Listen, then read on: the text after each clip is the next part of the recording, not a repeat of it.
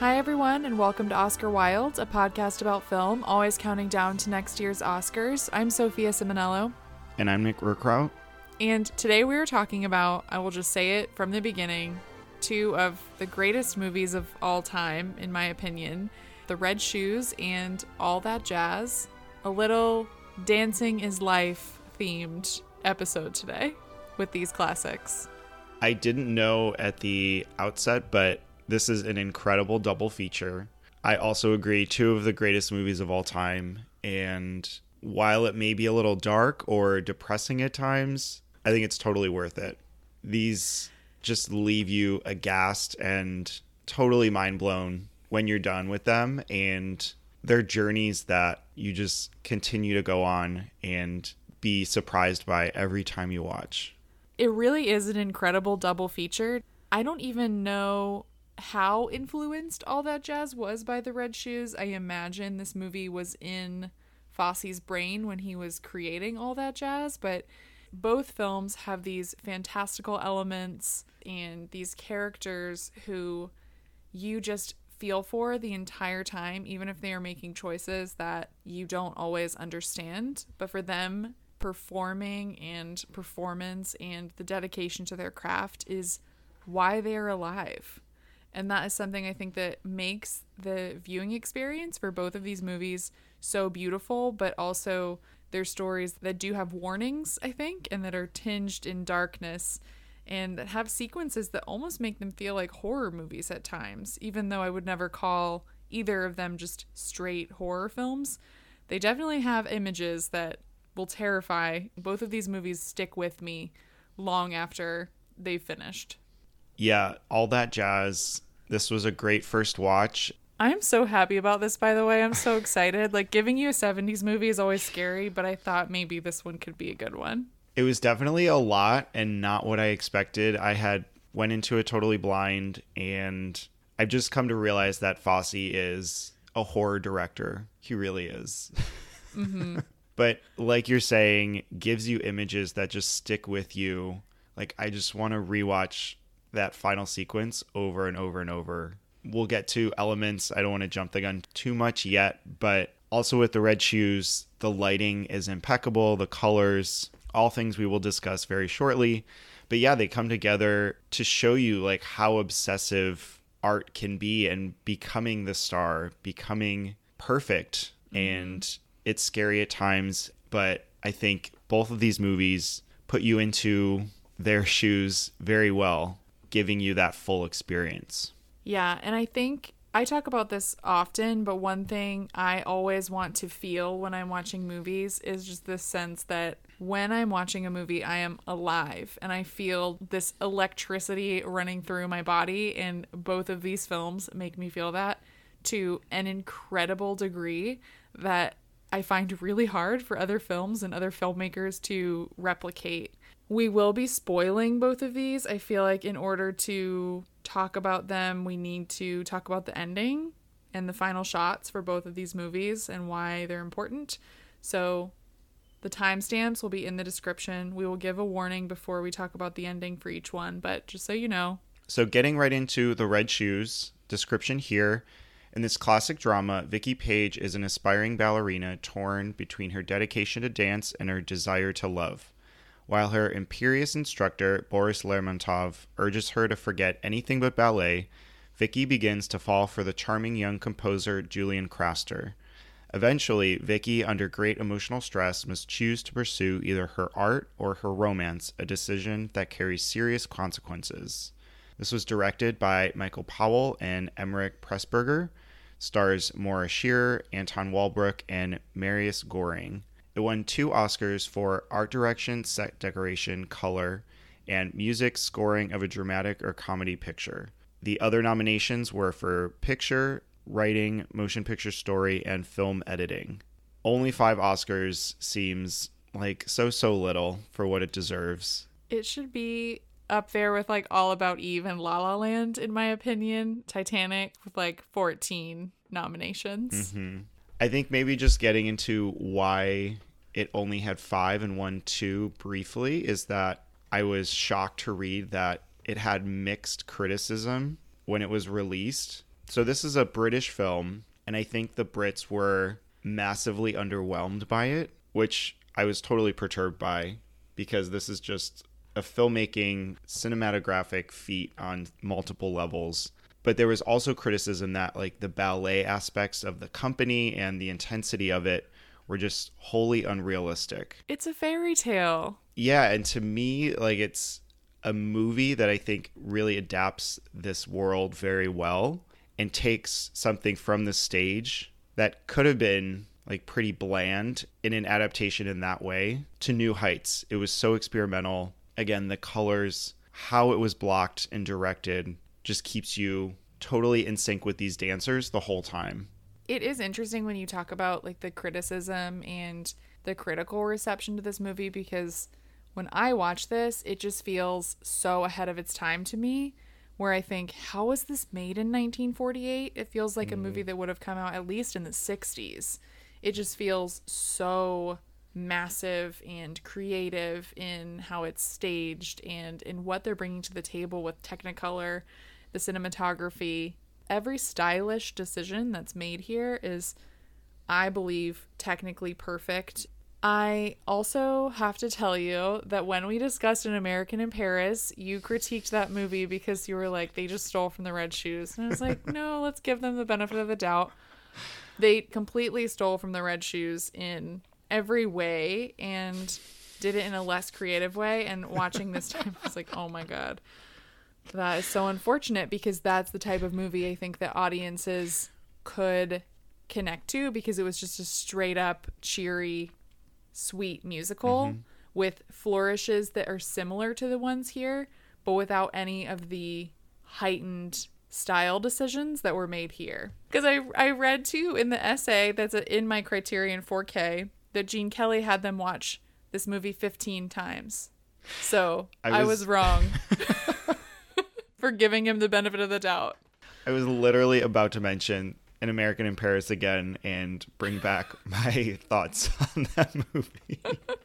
but you're totally right. Like Gene Kelly in this happier version of the Red Shoes, like of course it's gonna win picture and writing mm-hmm. and cinematography and so many others. But this came about three years before that. And to see like, yes, the Red Shoes was nominated for picture, but I'm glad you came to your senses about this. Yes. I mean, you were at the time when we discussed an American in Paris, you really liked that final sequence, and that to me was way more successful as this like mid feature pause when you have the 15 minute ballet sequence because mm-hmm. I was like, whoa, okay, we're doing this. And everything there was just brand new for me. And again, yeah, for that to happen in a 1948 movie mm-hmm. is not something I would have ever expected. And I wonder if audiences at the time were just confused, and this will come out again when we talk about all that jazz, but if they were confused by the hallucinations that she experiences and these other characters that are coming onto the screen and the shots where we are seeing things that are from her point of view and things that definitely could not be happening on that stage if you were watching a standard ballet. I wonder if audiences were just confused by this and needed something more straightforward. That's unfortunate when that happens because it's like you're watching something before your eyes that is going to mm-hmm. change the course of filmmaking forever. I think that's the other thing.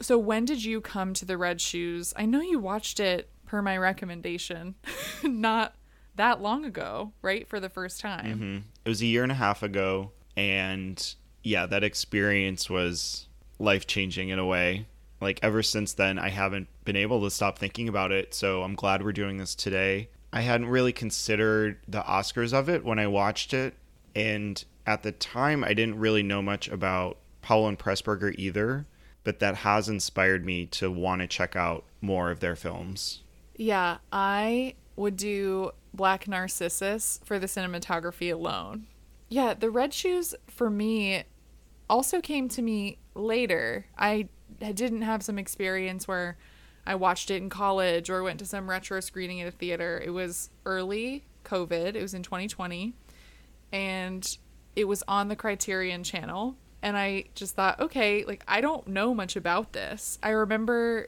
having seen it on like some top 10 lists and knowing that Marty, of course, talks about it being inspirational to him, but I didn't know the actors who were in the movie, and I just decided to watch it. And I can't even, I feel like, accurately describe the experience of watching it for the first time. And I remember even in the beginning of the movie just thinking like, "Oh, this this is so me. This is a movie that was made for me." Like I loved the costumes. I thought to myself, "Oh, I would have loved this movie when I was little." This Vicky Page character and her red hair and her gorgeous costumes and it being in London. There were so many things that made it feel like a movie for me. And then we have that 15-minute dance sequence in the middle and I just remember thinking like where have you been all my life? How have I, you know, not seen this movie until now and it feels already like it's one of my favorites and I remember it's just this like buzzy feeling you cannot get rid of that sticks with you throughout the entire film. You I just I moved to tears when I watch this. I don't cry all the time when I watch movies, but there's something about this that just like when you see some of these images, you are just blown away thinking like how did someone come up with this? Yeah this was so impactful that i put the red shoes in my top four on Letterboxd. again it's one you just think of over and over and over. And yeah not only what it's saying about dancing and like powell described this as a film about dying for art that art is worth dying for. Like that obsessive nature you can really apply to in any line of work but also of vicky like is she able to have it all? Like can she have love and be a star? And i think the issues that it raises with women's rights and abilities to have the same experiences and goals that men do. And at the time i think that was extremely provocative. Yeah no i think that what you said about can women have it all that's the that's the key to the whole story but also these men in her life, specifically Lermontov, he is determined, I think, in controlling the women around him to kind of further sustain his goals. And I think because he's afraid, and he feels personally that they shouldn't have it all, that they should have to choose between what he would consider this sad, sorry life, being in love with some man, being a housewife, and being a dancer. And earlier in the movie, the prima ballerina Irina, when she announces that she's going to get married, he's the only person who isn't excited for her. He hides, and she no longer has a job. He doesn't even give her really the chance to try to balance mm-hmm. both, to try to, you know, have this life outside of dance and to be a dancer. In his mind, it's one or the other. And he's such a curious character too. He has a little bit of Reynolds Woodcock to him that that I always observe that he's very resolute in his beliefs and in his actions and incredibly stubborn, but he is always the one who is making the call, right? At the beginning, like when Vicky is so desperate to become a dancer and to be a part of his company he reluctantly meets her at this party and then like gives her an invitation to come dance and then promptly ignores her plays mind games with her mm-hmm. and basically makes her have to work for it and then after seeing her dance and after she made that decision herself and she goes after what she wants and is like you know i'm going to perform even if it's at this small theater that's what it takes to get him to pay attention to her. So, yeah, he, in my mind, when I think about like the fairy tale aspect of this movie, because it is a fairy tale within a fairy tale, he is like your standard villain of the story. He's like a personified version, I think, of this greater evil, which is dance, and that obsession is at the core as well. Yeah, I think Boris's character is interesting. I had noticed something throughout the movie of like his pale skin and and very like cold Russian demeanor. But I hadn't really put it together, but I listened to this video by the Royal Ocean Film Society and they also explained how like the lighting on him throughout the movie and in different scenes like grayer, colder colors being around him and mm-hmm. like giving him that look of a vampire and he really is like sucking the soul from these dancers, this company, in order to try to achieve perfection. Well, and with him looking like a vampire too, I love the colors that are around him. So like when he's like in his office, you have a lot of times blues and grays and then later in the movie you do get more reds and golds, like darker, warmer colors instead of cool colors like to make him look I think even more evil, like when he has that almost like maroon robe on and he's brooding and then like looks at himself in the mirror. Mm-hmm. Like that that feels like a horror movie too. And I think at the very end, not a spoiler yet, but the lighting on his face before we get the final final shot just highlights his expression so well and you're left really understanding and seeing what he's thinking and like what happens next.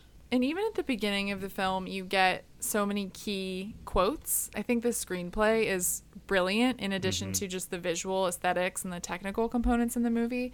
But I think the quote that everyone always thinks of is that when Boris Lermontov and Vicky Page meet, he says, "Why do you want to dance?" and she responds, "Why do you want to live?" And that is the that's exactly I think what the entire movie is about and what's going to take you through the film is that this ache that you have if you are a dancer or an artist or any type of creator that like in order to live you have to dance. You have to do the thing that makes you feel alive. And i also love the line that he says later to craster that gets him to be involved um, in the red shoes in the first place. Early in the movie he realizes that his work has been stolen from him. He says it is much more disheartening to have to steal than to be stolen from it's a good thing to remember Yeah. And those are the two quotes I wrote down from this movie. Oh. Sorry to take them both. no, it's fine. But very influential. And I mean, playing over and over in my head right now is Black Swan, which is another great double feature for this movie specifically. But it's about mm-hmm. that perfection and like living to dance and the parallels that it has, not only in like the fantastical elements of what she's seeing in this black swan, this monster that's taking over her body, but also in the red shoes, she performs Swan Lake, and that's what Boris sees her perform like in this sped up version, and what mm-hmm. convinces him to cast her. So I think that connection there is just impeccable. Definitely. When you hear the Swan Lake, the Tchaikovsky music, it always does make me think of Black Swan now. Mhm. And the connections there, just to, yeah, like you said, to perfection, but also like to evil and to why in so many movies, dancing just feels almost like some sinister activity. And even in all that jazz, too, there's a sequence in the middle that's just like a jaw dropper. But another favorite moment of mine in the movie is when they decide to that the new ballet is going to be the Red Shoes and that Vicky is going to star in it, that she has the principal role. Lermontov is explaining to Craster like what the Red Shoes is. And I'm going to read this from the movie. He says, The Ballet of the Red Shoes is from a fairy tale by Hans Andersen. It's the story of a girl who's devoured by an ambition to attend a dance in a pair of red shoes. She gets the shoes, goes to the dance. At first, all goes well and she's very happy. At the end of the evening, she gets tired and wants to go home. But the red shoes are not tired. In fact, the red shoes are never tired. They dance her out into the streets. They dance her over the mountains and valleys, through fields and forests, through night and day. Time rushes by, love rushes by, life rushes by, but the red shoes dance on. Then Craster asks, What happens in the end? And Lermontov replies, in I think the scariest way, Oh, in the end, she dies. That's it. hmm She dies. He tells this incredibly beautiful and detailed description, and then the ending, the fact that she dies, is just so nonchalant. Like it's just a product and just something that happens. Yeah, it feels very disconnected and so cold, but also calculated because he knows that like he is this figure also doing this in real life. Yeah, let's use this then to get into spoilers a little bit. But so she, of course, dances in this incredible sequence in the middle of the movie that we've already touched on. She performs the red shoes, but when she performs the red shoes, it does feel because of the direction and because of the cinematography that all of a sudden Vicky's life, her life is this ballet and this ballet is her life and there's no separating them anymore. It's not even that she really has a choice. It almost feels like she is fated to not to live the life of the character, but to yes, to live the life of the character because that's who she is. Mm-hmm. All of a sudden when she sees Lermontov and of Craster and of the shoes coming onto her feet and of these gorgeous settings around her, you realize like these people that are in her life, these experiences that she's having on stage and in her life off the stage, like it's all one. I remember the first time I watched it thinking in this moment, oh my god, I think she's going to die at the end. Mm-hmm. But it's still shocking when it happens because you don't you don't know how it's going to happen, but I mean, it's jaw dropping. Yeah, and I think that's one thing that you're really waiting for the whole movie is is she going to die? Is she going to live? Because the Red Shoes itself, the story by Hans Christian Andersen is so well known, so you kind of expect her to die. And I think the ambiguity there is something that the directors really wanted audiences to play with and to talk about. But before we go into the ending, going back to that ballet sequence, I love when they play with cinematography and these experimental elements like her seeing herself in that window with the shoes on dancing. And she's like i need these shoes. Mm-hmm. they're beautiful. I'm gonna be the star. And then the like really quickly edited shot where they just slide onto her feet which also reminded me from nope of that shoe Yes. Yes. Oh my god, I'm so glad that you said this because I wrote that down in my notes. Nope, shoe.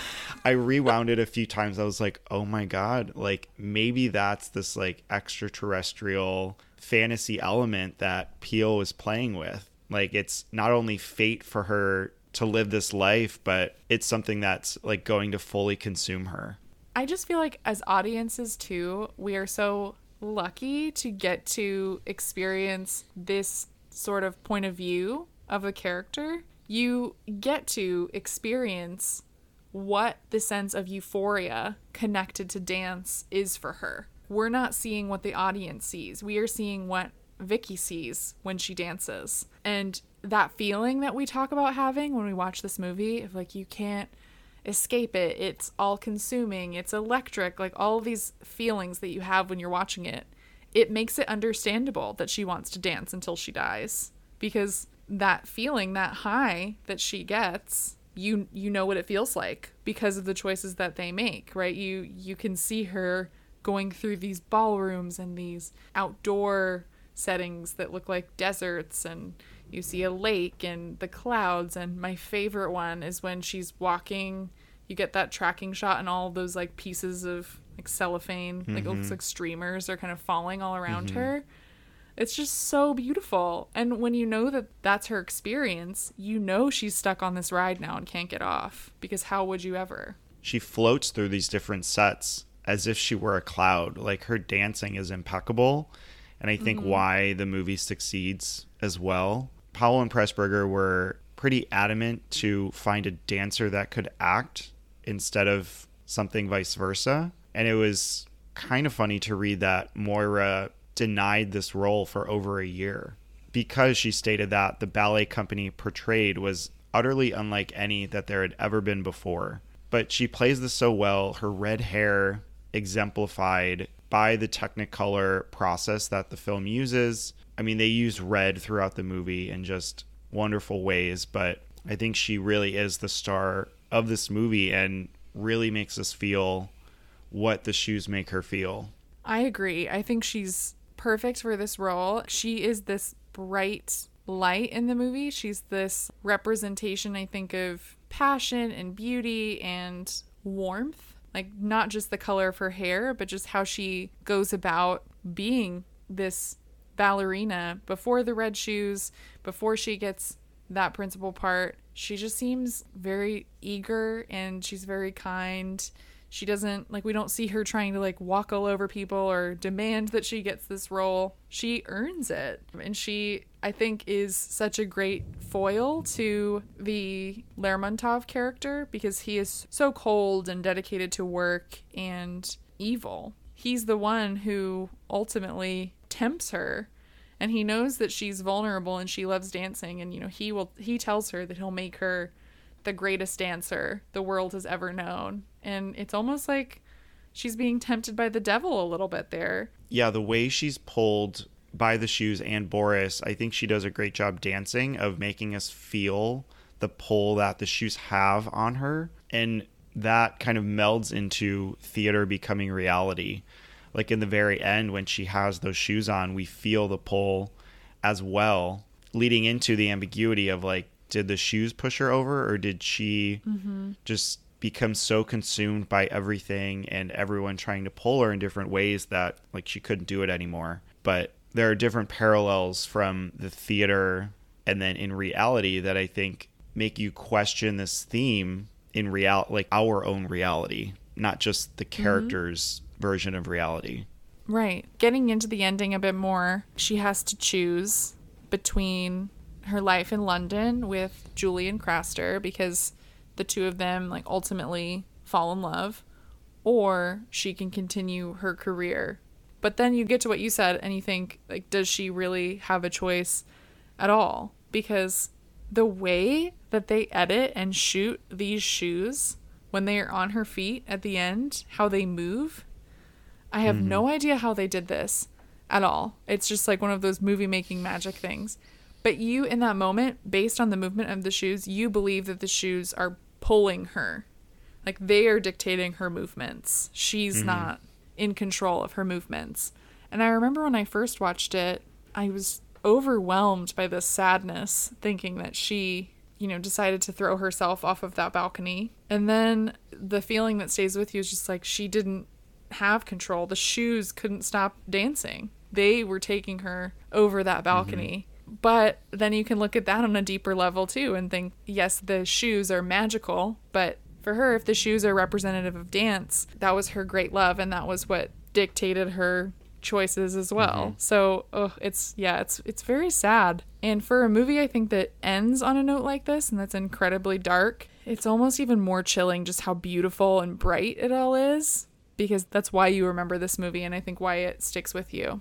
that brings to mind two different shots from the movie that I love. They're on the darker side, but one of I believe it's Boleslawski who is the shoemaker and he like reaches his hands up and the shadows of his hands reaching up grabbing her are like the shoes pulling her into this hellish state. And then also once during the red shoes, she realizes that like she can't take them off and she wants to stop dancing. She's given this knife and she's trying to claw at the shoes and it immediately turns into this twig. And then she mm-hmm. throws it and the knife lands like into the floor as a knife again. I love that so much.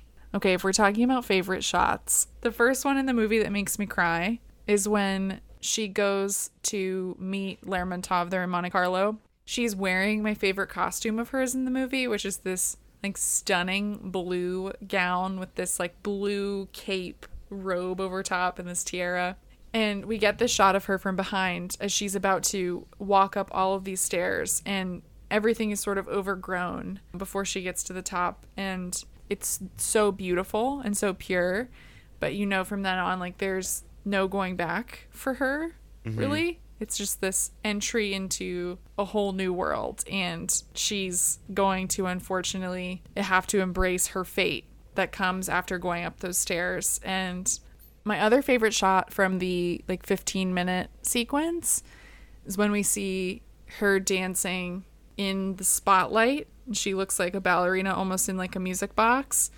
And earlier, Lermontov had made this bet that the audience would applaud during the show. And at the moment where we can assume the audience is applauding, you see these waves crashing in front of her. And it's just so beautiful because you think, like, to her, that's what that sounds like. It's just a really, really beautiful shot and brings back the nature that you see earlier in the movie. It's very, very impressionistic. Mm-hmm. Yeah, with all of the dissolves that happen during that sequence, I think that's why I love it so much. They're playing with her being in these different environments, but they're also changing for her because she's in paradise. She's living her fantasy and the movements of the play. Like at first she's so scared to dance because she's like, I can't remember my first mark. And Boris is like, You will, the music will play. Mm-hmm. And she does. And to her at that moment it becomes second nature and that's also the experimental part of it that i love is you don't know where the ballet starts and ends it's it's her just gliding until she dies. There's obviously like more we could talk about with this movie. We've covered quite a bit but just to have scratched the surface there's so much. But it really is i think just such a masterpiece. And after I watched it, it made me want to go back through my Letterboxd, all of the movies that I've watched that I've given five stars and dock them all, like half a point, because this is just another level. Yep.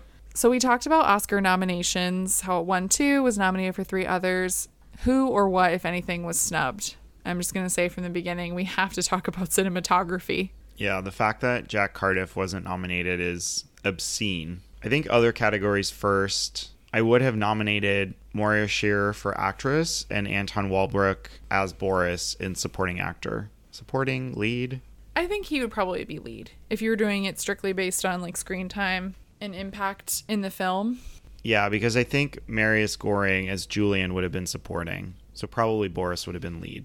Are there other categories that you would have nominated? So first, Moira Shearer, her not wanting to do this movie at first, taking forever to sign on, um, Powell said in his autobiography that he believed that she just didn't know how talented she was. She didn't know what type of screen presence she was, and I agree. I think she's the perfect choice for this movie, and she just has this magnetic presence to her. Like, she isn't just a dancer. I'm not going to throw anyone specifically under the bus from other movies, but sometimes in musicals, we do get dancers who are not movie stars and mm-hmm. they do not hold my attention in the same way and make me feel for them in the same way that Moira Shearer did. And yeah, I think she should have gotten a nomination for sure, especially because that year there were just a few that I don't really understand that were nominated. Ingrid Bergman for Joan of Arc. I mean, Irene Dunne and Barbara Stanwyck were nominated again. Jane Wyman for Johnny Belinda is not a favorite winner of mine. So there definitely was room for her. There was also room for Anton Walbrook in Best Actor. Laurence Olivier, of course, won for Hamlet, but uh, I don't know. Dan Dailey for When My Baby Smiles at Me. I'm okay.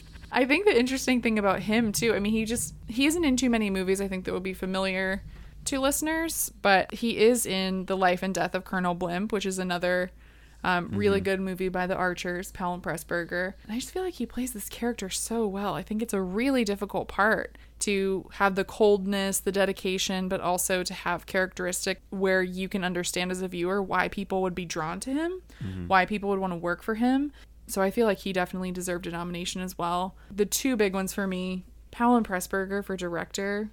They should have been nominated there. I suppose the mixed reception is why they were not. Yeah. And it being ahead of its time. But John Huston for The Treasure of the Sierra Madre is a good winner, but there's definitely room for them in this category as well. But always Jack Cardiff for cinematography. Missing here will never make sense to me. I think this is one of the most beautifully shot, progressive cinematography achievements in cinematography ever. And I'm going to read you the other nominees for Best Cinematography Color and you can tell me if you think they're on other top 10 lists. Joan of Arc, Green Grass of Wyoming, The Loves of Carmen, and The Three Musketeers. Not even five noms. Like, give it the fifth nomination. Mm-hmm. And briefly with cinematography, I think using the Technicolor process totally makes this film like the way the color is so heightened and that saturation you get really heightens everything on screen. And I think the ballet, especially in the middle, is just elevated to another level because of it. I mean, I love everything throughout the movie, but those moments on screen and when they use the reds and these really strong colors just pops so well on screen. Mm-hmm. And we can also thank Martin Scorsese and editor Thelma Schoonmaker for the restoration. Thelma was married to Michael Powell for many years, and they really led the charge in getting this restoration off the ground. But yeah, if you look at the before and after comparisons, it really is stunning. But it did look great before the restoration as well. Mm-hmm. I mean, watching this the first time, I remember being shocked, but then like watching this again now, I think with that 4K and it being on the Criterion channel, I was like even more shocked. It was mm-hmm. so crisp, so bright, so colorful. Like even movies today, we don't get this look, and it just continues to baffle me. So, how do you think today's Academy would receive this movie? I think being a borderline scary movie, it still wouldn't do wholly that well. It's kind of sad. I think it would get an acting nom. I think it would have a lot of those technical nominations, even probably more, but it still would do about the same. I sadly agree. Yeah, it's a little disappointing, but so it goes. And then if you could give this movie one Oscar, what would it be? I'm going to like make the exception and say that I would absolutely give it best picture. I think it's the best movie of the year, one of my favorite movies of all time. But if I had to pick one other than picture, I would have to give it cinematography. I do love the art direction set decoration win. I feel like that is a very very well deserved Oscar, but I do think the cinematography is what I think of when I think of this movie, so that's what I would give it. Yeah, that's second for me. Also the editing, but I'm gonna give it art direction to Hein Heckroth and Arthur Lawson. I think their work with melding reality and stage goes so so well together, and then adding in all the colors and these designs that just totally blow you away and that are ripped off or used, however you look at it, in so many other movies, especially ones about dancing and musicals and art. So I think their work here is incredibly influential and deserving. Hein Heckroth, the first time that a painter supervised the look of a movie. Amazing. Okay, let's get into All That Jazz from 1979. Description here Joe Gideon is at the top of the heap, one of the most successful directors and choreographers in musical theater, but he can feel his world slowly collapsing around him. His obsession with work has almost destroyed his personal life, and only his bottles of pills keep him going. This was directed by Bob Fosse and stars Roy Scheider, Anne Reinking, and Jessica Lange. It won the Palme d'Or at the Cannes Film Festival that year. It won four Oscars for film editing, art direction, set decoration, costume design, best music, original song score, and its adaptation or best adaptation score. It's a mouthful. And it was nominated for five other Oscars picture, director, actor for Scheider, screenplay, and cinematography. The other picture nominees that year, so this is the Kramer versus Kramer year, where that one picture, director, and screenplay. And we also had Apocalypse Now, Breaking Away, and Norma Rae. This was your first time watching this movie. What did you think? I need to know everything, as this is one of my favorites ever. I think first off, I was really taken by Fosse's direction. It's incredibly dark, and I think this character, much like if we were to put Boris and Vicky together into somebody who is just so obsessive compulsive about their career, their work, their success, was just almost too much to handle. Like seeing him overexert himself and basically wait for him to disintegrate was so painful. There are certain sequences that I was nauseous through. I absolutely loved the choreography and all of those dancing scenes. I think that's where this movie, and I think he in particular, and Fosse, succeeds as a director. Like, no matter what is happening, if there's dancing going on, it's impeccable filmmaking. And the way he, again, like the Red Shoes, turns that into this all consuming filmmaking, it's fantastic. It's a tale somewhat as old as time, but the way the movie finishes with that final sequence and again plays with this fantasy element, these dreamlike sequences, it's so well made. I think it's one I need to revisit and will probably get better on rewatch because there is a lot happening and there's a lot to break down and to take from what he's saying. But I think the way he does everything is fantastic. Oh, I'm so glad. Yeah, it does get better on rewatch. I actually think this movie works at its best when you are either 48 to 72 hours post first watch to like immediately after your second watch. It's hard to explain, but this movie, when I first saw it, it does take you a minute because I think you're so overwhelmed by the editing. The editing is so brilliant, and I do not know every time I watch this how they pull it off, how they get these dance sequences right, how it feels like a documentary at times, how you have these quick cuts, how you have this angel of death, Angelique, played by Jessica Lange, who was one of Bob Fosse's many women throughout hmm. his life. That's another whole thing that we can break down that's in this movie. But I think it's just a lot to figure out at first because you are just, it's overwhelming and it naturally just makes you feel a lot and it makes you feel very connected to your own life and to your own death and mortality. And that I feel like is better when you are a couple of days away from it. It sinks in a little bit more. And it is just better on rewatch. It just gets better each time. I think my favorite thing about this movie too is just that it's semi autobiographical. Fosse mm-hmm. is Joe Gideon, and this movie is not kind to Joe Gideon. He is always smoking, he's always drinking, he is a womanizer, he is working on way too much all at once. He's very hard on his body, he's very hard on all of the people around him. He is choreographing and directing a musical while also editing a movie and both of these things actually don't seem like they're going to work out very well. The movie seems bad. The stage show seems like it's sort of in shambles. That takes a lot of self awareness and a lot of courage to be able to see your own life and your own death in that way and put it on screen. Mm-hmm. I mean, there's hubris involved for sure as well. It is Fosse, but I love that he was able to do that. And of course, Anne Reinking in this movie is playing herself. The character is Katie, but that's Anne Reinking playing herself. She's with Roy Scheider, but that's her relationship with Fosse mm-hmm. in real life. All of these choices that come together to make this film what it is, you can make a case that it is one of the greatest movies of all time, absolutely. But for me, it is my favorite American film that I think even gets close to what Fellini was trying to do with the autobiographical stuff. And so many directors have tried it, and so many directors will continue to try it. And for me, this is the one. Mm-hmm.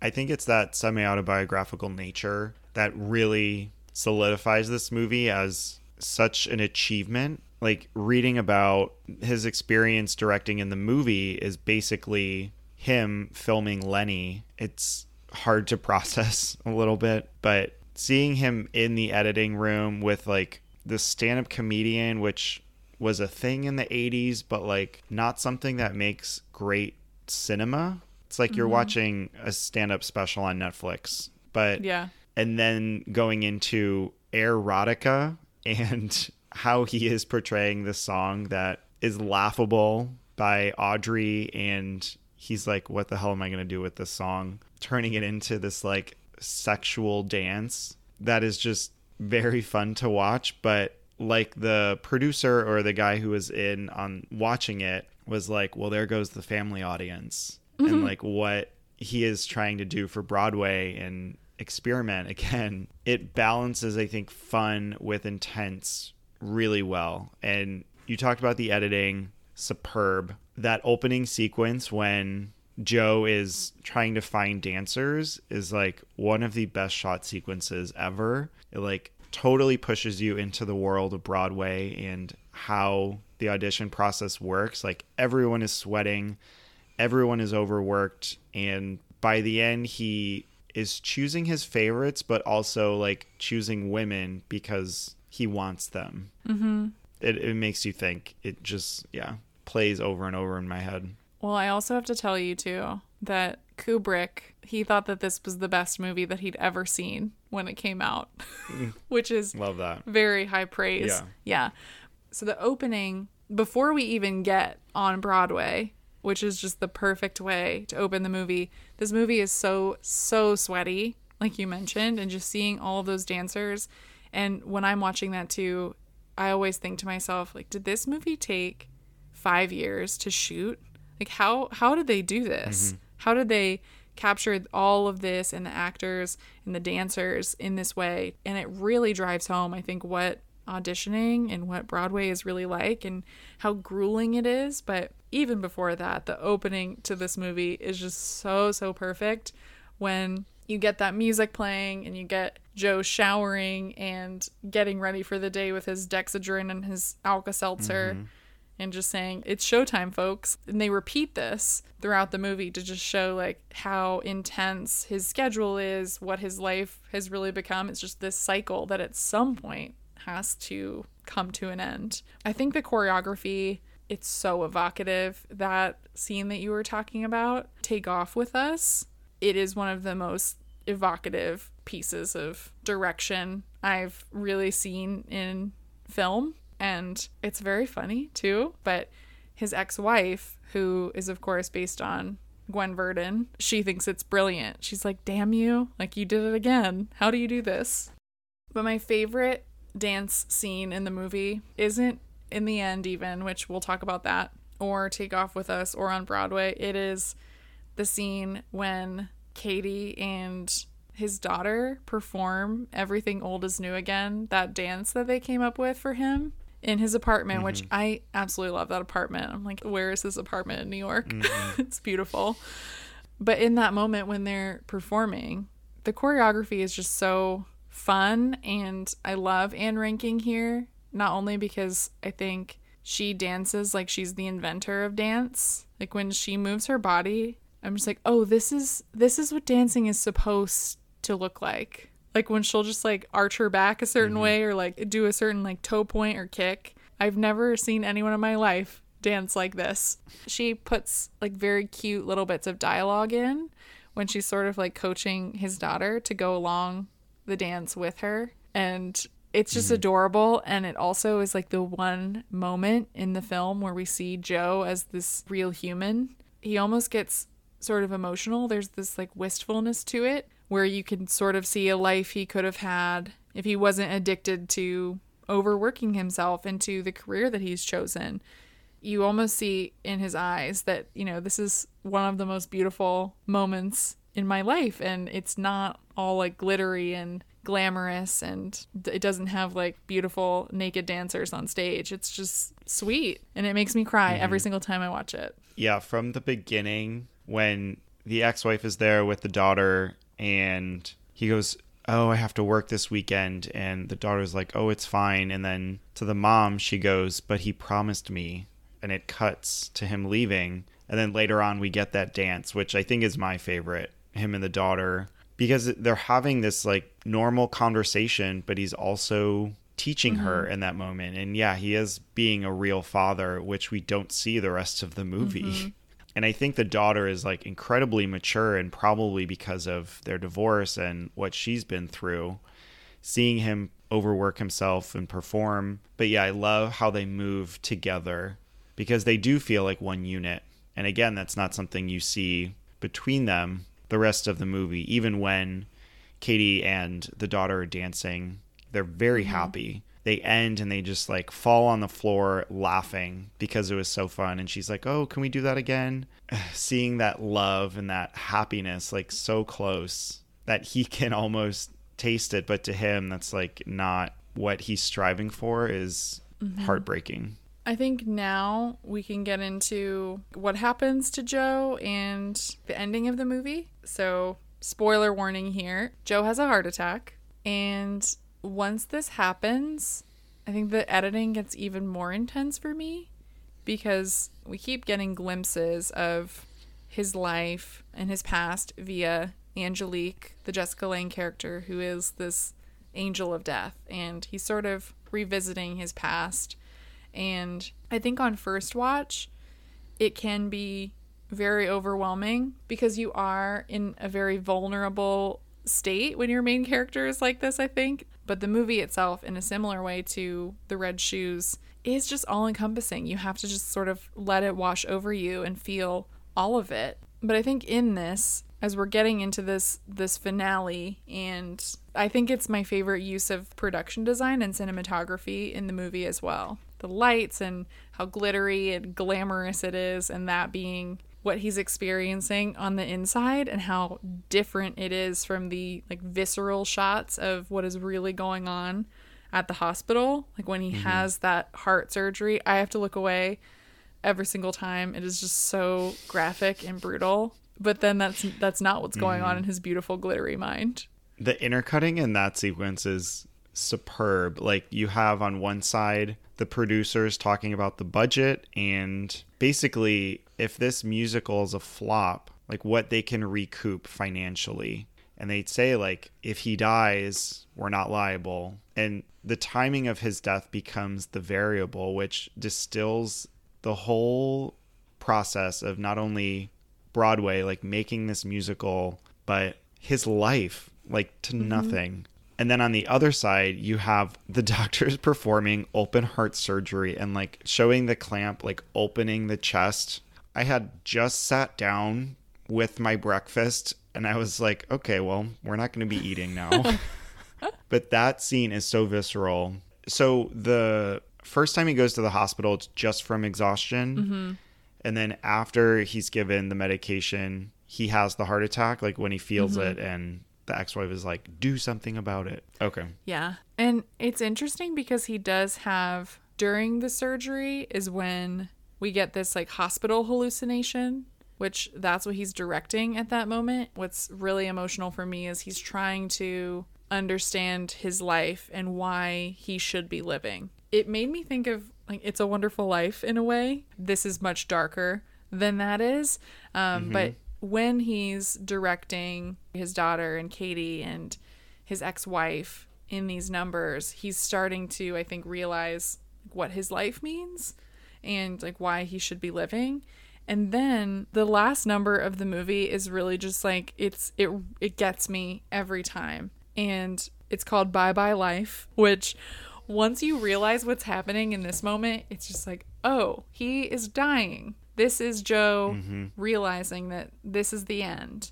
And there are all of these people from his life that are important to him there. And he's giving this final performance for them. And in the editing, what is so brilliant about this, he's realizing everything through the five stages of grief. And you can see them play out within the song Mm, yeah. um, denial, anger, bargaining, depression, acceptance. He's going through all of this as he's performing this final number, and we're seeing everyone in the crowd who's been important. It's also sad, I think, because his life has always been this spectacle. People are always trying to get his attention. And he's always the one who has like the final say, or he's the one who's making these decisions. And in the end, he has choreographed this performance that he really, Fosse really outdoes himself here, imagining what his own death, which comes only a few years later, would be like. Like it's filled with glitter and sequins and costumes and these beautiful lights. And what's so creepy too is how cheery he is when he's like, I think I'm gonna die singing that. And he doesn't want to die, but he has to smile because he's a performer. Like after this premiere, did everyone just like look at Fosse and go like, "Are you okay?" Like nobody can watch the end of this movie, especially the final shot, and think he's okay. No. Before we get there, yeah, the whole sequence, it's like seeing everybody in the crowd and going through him saying goodbye to mm-hmm. everybody.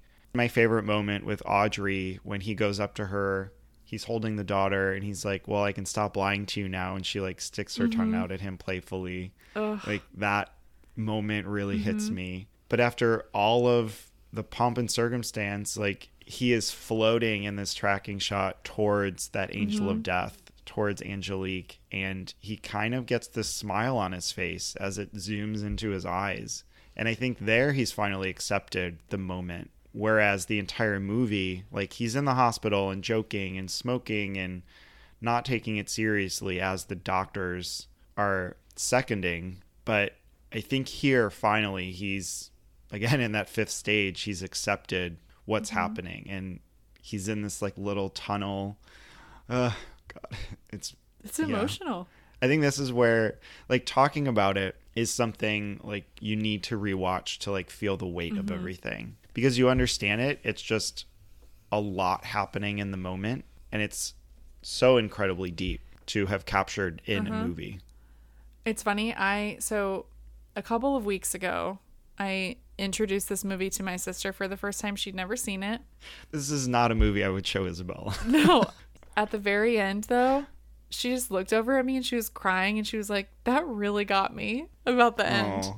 It's so so powerful and moving mm-hmm. in that when yeah, that tracking shot when he's just going through the tunnel, it's like he's on the treadmill and you have all of those lights and you see Jessica Lange, right? Like what a way to go, welcoming you to the end. His face just has every emotion that this character has felt and could feel about dying. He is, I think, by the end, yeah, accepting it. He has that smile that's there and he seems very intrigued by it. And that sense of amusement, I think, is also there for him that he has, like, even when he's in the hospital. And that cut to them zipping him up in the body bag with the sound of the zipper. Oh, Mm-hmm. oh my god it's it gives me chills thinking about because it's just even if your life is the most beautiful magnificent thing and you are famous and you create beautiful art and you keep doing that and your life is full of just extravagance and all of these things and even if you imagine your the end of your days to be full of bright light he's just another body in a body bag at the end of the day it's so final Yeah. It goes bye bye your life goodbye. That mm-hmm. song that's crescendoing. Hard cut, like the hardest of cuts ever mm-hmm. in cinema to the body bag. And then it's Ethel Merman singing There's No Business Like Show mm-hmm. Business. Just it gets mm-hmm. you and it's so smart. Like the perfect way to end this movie and the only way it could have ended. Right. Let's say it just, you know, he's we see his face like going down the tunnel and then it cuts to the credits. You're like that was nice. He he definitely mm-hmm. died and great. We get this bit of catharsis. But going to the body bag, it's what makes it a masterpiece, I think, on top of everything else. Yeah, and I think that's why Fosse is so different as a director because he takes it that extra step. Like also with Cabaret, these movies are jarring and gritty in a way that other musicals could never mm-hmm. be. Yeah, when I think of cabaret and when I think of all that jazz, and cabaret will cover later this year for its 50th, I think of how today so many musicals just don't feel like they're made for adults. Like they feel very Disney or they feel just very cheery. He used this medium and he used music and dance and singing. He like he used these things to show life in a different way and to show it in that way I think that only music itself can really do. Mm-hmm. Yeah, it's incredible. So talking about the Oscars now, I guess we can start. Who or what do you think was snubbed? Oof. Snubbed for nominations is hard because I do think this is pretty good. Nine nominations, four wins. So I don't really think I have any snubs for nominations. Maybe sound? If there was a choreography category. Oh, absolutely. I think the women are really strong in this movie and they're the largest part of his life, but there's not one that shines over the other, which I think would make this hard for nominating one of them and supporting. Mm-hmm.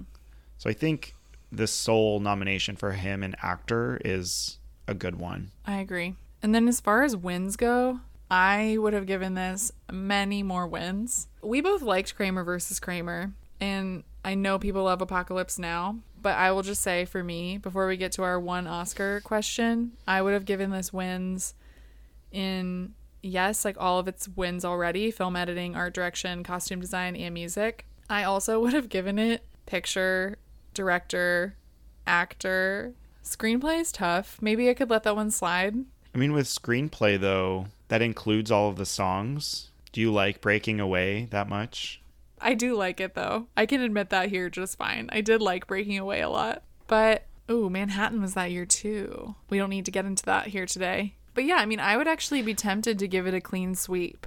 I feel like it would deserve all of them. The Apocalypse Now cinematography win is really good, so maybe I would keep that one, but I would not be opposed to a clean sweep for all that jazz. Roy Scheider is so good in this movie, and I know that Dustin Hoffman is a great actor and he's good in Kramer versus Kramer, but I do think Roy Scheider deserved to win. I think he's incredible as Joe, and he's the type of actor we just don't see anymore. Like I can't even envision who would play this part today and not make it look like a mess. Dustin would win later for Rain Man, so I think we could have given Roy the Oscar here. I think that would have been great.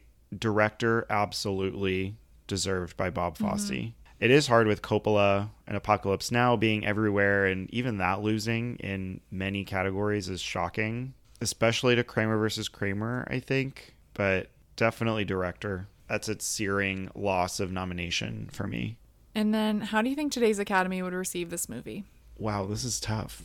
I feel like it could go either way, but I think I would say it would do slightly worse. This is tough. Wow. It really is a directing and a technical achievement, but I think audiences would find it maybe too hard to watch. Yeah. The worst part of this for me is I can just already see the dumb articles that would come out about this. Like, all that jazz mm-hmm. is propaganda for toxic masculinity. Like, I can just see all of these think pieces coming out, and I would get so annoyed. But I feel like it's just something today that, like, modern audiences wouldn't understand, unfortunately. It's such a harsh look at life. I mean, that's what I want more of on screen, but. No, me too. not for the masses. No. And then if you could give this movie one Oscar, what would it be? Oh my god, it's so hard. I already said I would give it a clean sweep basically, but I think it's a toss up for me between two. The editing is just so good, but I think I have to go with Bob Fosse for director. This is his vision of his life, and for all of the reasons that we said, he made this movie about the end of his days, really, which is just so crazy to think about and to try to put into words and he did it in such a way that is so beautiful and so lasting and he has so many things I think that we can attribute to him like Tonys and Emmys and cabaret and everything that he did for choreography and for the musical theater industry. He has all of that, but when I think of Bob Fosse now and his life, I will always think of all that jazz. And that's incredible. I don't know. So I would give him director. What about you? Mine is the exact same argument it's a close second for editing. It's like almost a near win for editing mm-hmm. and director. Alan Heim, the editor, was also nominated for network. He has some great work in his repertoire, but I think Fosse here, it's just that added element of it being about himself. And like, I couldn't imagine working on a movie and putting yourself into that. Into a body bag. like, there had to have been so much catharsis for him, like, just giving himself exposing himself. Ugh, wow. The self awareness. Yeah. Not many men have it. well, we just covered two of the biggest, greatest movies of all time, and it didn't take five hours, so I am very impressed with us. I'm glad we got to cover both of these today. It is a, I think this really is a perfect double feature. I feel sort of like I'm having a crisis right now after watching both of these again, but I would highly recommend it. Not the crisis, just the the experience of watching these two movies. We need to purge. We need to like cleanse now with like happier things. I need to watch Mamma Mia. Here we go again. I loved covering these. These are two great movies that I highly recommend if you haven't seen them. Rewatching them will definitely happen in the future. And two movies about art and making art doing what you love yes like to a dangerous extent but i think ones that really shine and are really well made. So next time on oscar wilde we will be we've kind of hinted at this a bit. We'll be talking about george miller. His new movie by the time this is released will be out in most theaters. 3000 years of longing. This was a big movie from cannes one that we thought might creep into the best picture race already. So I'm excited that we'll be talking about this. And then we'll be talking about some of George Miller's other nominations in a diverse group of categories. we have Lorenzo's Oil. This was nominated for screenplay. And then we'll be talking about Babe, So he directed Babe Pig in the City as like a sequel, but this is the original Babe, which he was a producer on. He was nominated here for screenplay and picture. And then we'll be talking about Happy Feet, which won animated feature. We're saving Mad Max Fury Road. That is a bigger episode that deserves its own spotlight. But I think this is a interesting group of other pictures to talk about for him. Yeah, very, very interesting. I absolutely love Babe. It was one of my favorite movies as a kid. So I'm very excited to revisit it. And I've never seen Lorenzo's Oil before. I don't know anything about it really at all, other than that it is a George Miller film with Susan Sarandon. So mm-hmm. I'm eager to watch that one as well. And yeah, I think for Mad Max Fury Road, we need to just dedicate the right amount of time to it. And we can also talk about Kyle Buchanan's book for that episode later. But Nick, you also have exciting news. I feel like I'm an embarrassing mom, but I want you to share with the listeners where you're going and what you're seeing. It is official. I am going with Bennett Prosser to the Venice Film Festival. We've been planning this for so long and we finally got our tickets, which I think made it more real. The whole mm-hmm. process of like securing our seats was a nightmare, but we have lots and lots of movies in our future. We'll be seeing The Son, The Eternal Daughter, Joanna Hogg's next feature with Tilda Swinton, Blonde, the Andrew Dominik, Ana de Armas, Marilyn Monroe feature that everybody is going to be talking about for better or worse. And then some other films, The Banshees of Inisherin, Don't Worry Darling, some Italian films, some other European films. So I'm excited for this experience. This is my first international film festival and I'm like slightly scared, but also it's just going to be such a rush being there for a week, seeing triple, mm-hmm. quadruple features. I just I cannot wait. I cannot wait. Oh, yeah. Oh, I'm so excited for you. It's going to be so fun. And I can't wait to have, like, have you and Bennett on to talk about what mm-hmm. it's like. And it's going to be such a glamorous, amazing way to kick off the fall. Mm-hmm. Like, international film festivals are just like no other. The entire experience of watching it with a European crowd, mm-hmm. it's unparalleled. It's just completely different from anything you can really imagine. And yeah, I told you already, but pack a lot of snacks because you'll have no time to eat because movies are the priority always. Of course. well, thank you all so much for listening. If you like our show, please rate, review, and subscribe. You can find us on socials at Oscar Wilde Pod. You can check us out on Patreon at patreon.com slash Oscar Wilde. Thank you all for listening. We'll see you next time.